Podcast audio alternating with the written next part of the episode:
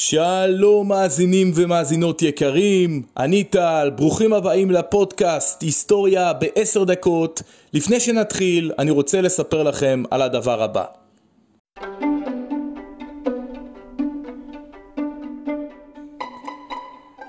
אוהבים את רומא? ראיתם משחקי הכס? חובבי היסטוריה, אל תפספסו את זה. חובבי פנטזיה, אל תפספסו את זה. סיור משחקי הכס של הורדוס. לפרטים היכנסו לקישור המופיע בפרק זה. לפרטים היכנסו לקישור המופיע בפרטי פרק זה.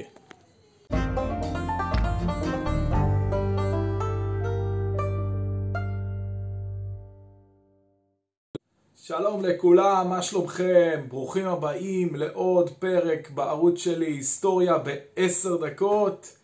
אני טל, והיום נדבר על רומא. רומא העתיקה. נושא ענקי שאפשר אה, לדוש בו גם יום שלם, אבל אנחנו ננסה כאמור לסכם את הכל, סיכום תמציתי בעשר דקות, פחות או יותר. תחזרו אליי אחרי הפתיחה. כדאי לכם, נתראה.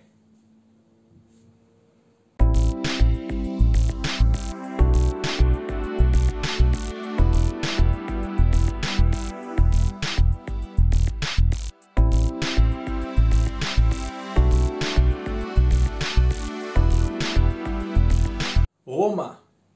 מה אומרת לכם המילה רומא?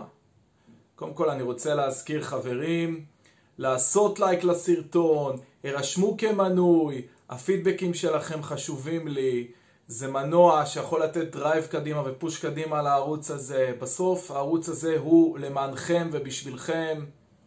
מאמץ קטן, רק לי קטן, לי זה נותן המון ומאוד מאוד משמח.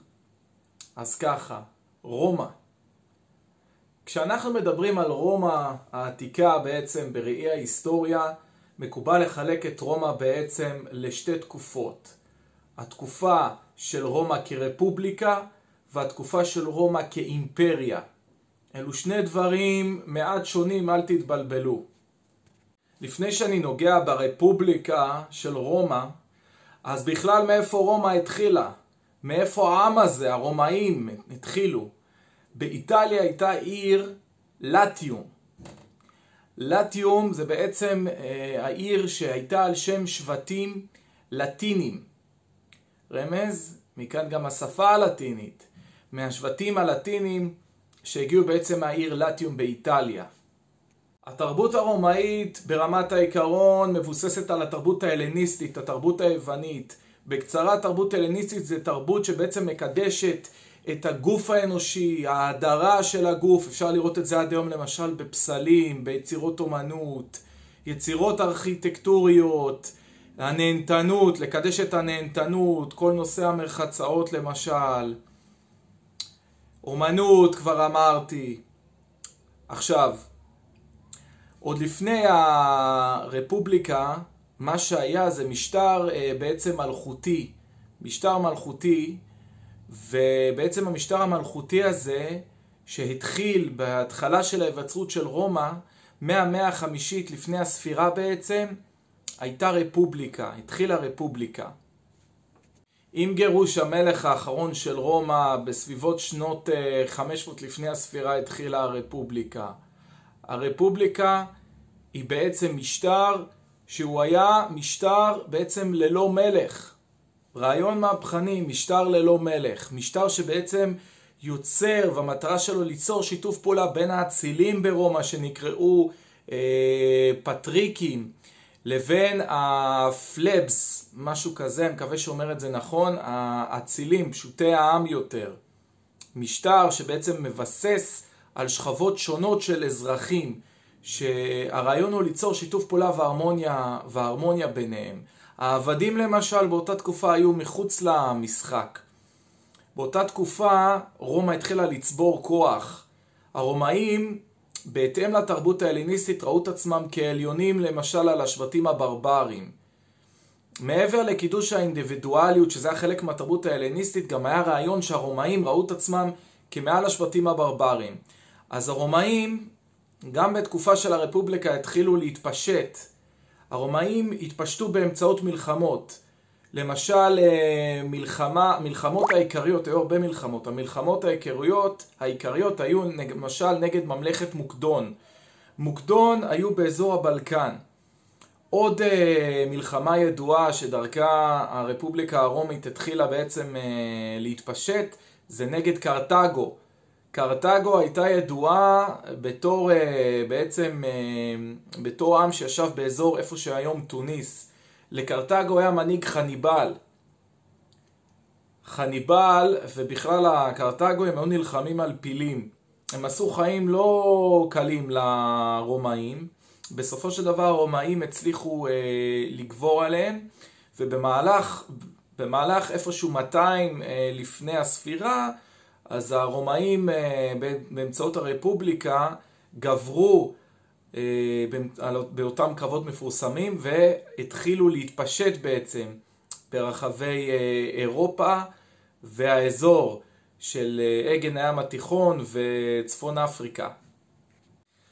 מתחילת אזור המאה לפני הספירה, מאה שנים לפני הספירה, משהו כזה, הרומאים באמצעות שלטון הרפובליקה, שכבר התחילו להשתלט על שטחים יפים אה, באזור, הם בעצם סבלו מאי יציבות שלטונית. כי מה קורה כשאתה כובש שטחים נרחבים? קשה לך לשלוט על האוכלוסייה. ואנחנו מדברים על שטחים עצומים. באיזשהו שלב הרומאים היה להם קשה אה, ליצור שליטה גם מבחינה לוגיסטית וגם בכלל להצליח להשתלט על האנשים המקומיים, הנכבשים. היו מרידות מקומיות, ובכלל היה להם מאוד מאוד קשה.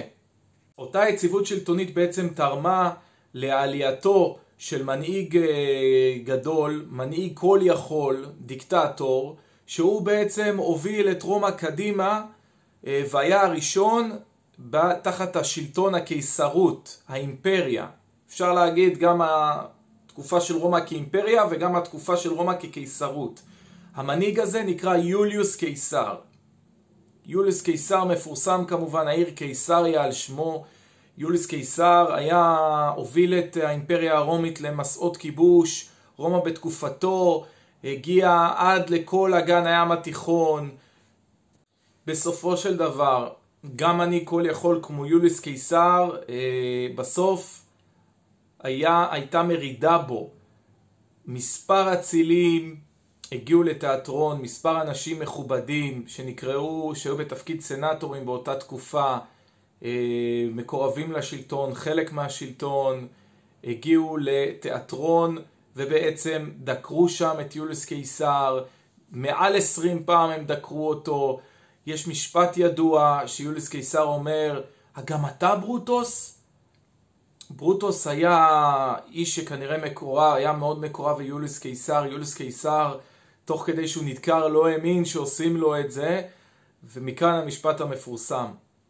בסופו של דבר, גם אימפריה כל יכולה כמו רומא אה, התפוררה. היה לחץ של שבטים ברברים ברחבי אירופה שהתחילו לצבור יותר ויותר כוח ובעצם אכלו מבפנים את השלטון הרומאי הגדול ולא נתנו להם אפשרות אה, להמשיך ולקיים את השלטון הרומאי, את המינהל, את כל הבירוקרטיה ובכלל את היכולת שלהם לאחוז בהמון שטחים, בשטחים העצומים שהם כבשו. השיר היפה של מאיר גולדברג ודן טורן, אימפריות נופלות לאט. זה לקח זמן, אבל בסופו של דבר, בשנת 476 לספירה, רומא נכנעה. רומא, ישנה איזושהי חלוקה היסטורית מקובלת שמדברת על כך שבשנת 476 לספירה מי שנפל בעצם זה הקיסרות הרומית המערבית. כמעט אלף שנה מאוחר יותר נפלה הקיסרות הרומית המזרחית שבכלל כונתה ביזנטים. מי שהפיל אותה היה קונסטנטינופול, המנהיג העות'מאני, הסולטן ה... טורקי העות'מאני בסופו של דבר אה, כבש את אה, קונסטנטינופול שהייתה עיר מרכזית באזור שנת 1453 לספירה ואפשר לומר רומא על כל אה, כינוייה ושמותיה מבחינת האימפריה, בין אם זה רומא מערבית או מזרחית, נפלה. האימפריה הרומית כמובן נפלה, אבל רומא חיה, נושמת ובועטת בתרבות שלנו עד היום. מעבר לעובדה שרומא העיר הבירה של איטליה, רומא בעצם מייצגת אה, השפעה אדירה עד היום על התרבות המערבית, גם מבחינת אומנות ופסלים, גם מבחינת השפה. כמעט כל עמי אירופה בעצם השפה שלהם, בין אם זה אנגלית, גרמנית, צרפתית, מבוססת על הלטינית בצורה כזו או אחרת. מעבר לכך הרומאים יצרו מערכת משפט משוכללת, מערכת משפט שבעצם מגדירה מקרים מאוד מאוד ספציפיים, נכנסת לדקויות, לסכסוכים מסוגים שונים, לא מערכת משפט רק של חוקים כלליים. המערכת משפט הרומאית הייתה בסיס לכל מיני שיטות משפט ברחבי העולם, בייחוד באירופה עד היום. למשל, המערכת המשפט הרומאית היוותה השראה והיוותה סוג של בסיס למערכת המשפט הבריטית. מערכת המשפט הישראלית, לא יודע אם אתם יודעים, מבוססת על המשפט הבריטי. מכיוון שכשקמה מדינת ישראל, היו חייבים איזושהי מערכת משפט. הרי אי אפשר להקים מדינה בלי אה, מערכת משפט אה, קיימת, בלי חוקים בכלל. אז זה היה מבוסס על החוקים שהיו בתקופת המנדט הבריטי. אז אפשר להגיד שבאיזושהי צורה עקיפה אנחנו גם לקחנו משהו מהרומאים. עד כאן להיום. זה היה הפרק של היסטוריה בעשר דקות על האימפריה הרומית, הרפובליקה הרומית, תקופת רומא העתיקה. היה לי מאוד מעניין איתכם, היה לי מאוד מעניין לדבר איתכם. אני שוב מזמין אתכם ליצור דיון, לדבר ביניכם. קצת שאלה למחשבה. מה בעצם הגורמים שהפילו את האימפריה הרומית? ועד כמה אפשר לבסס שלטון רק בכוח הזרוע? תחשבו על הדברים האלה. היה לי מאוד נחמד איתכם. תודה שצפיתם, נתראה בשבוע הבא. תודה. היכנסו גם לדף אינסטגרם של ערוץ היסטוריה בעשר דקות. קישור לשם בעברית וגם לשם באנגלית מופיע בדף הראשי של הפודקאסט. חבר'ה, עזרו לי להפיץ את הבשורה הלאה. היכנסו ועשו פולו.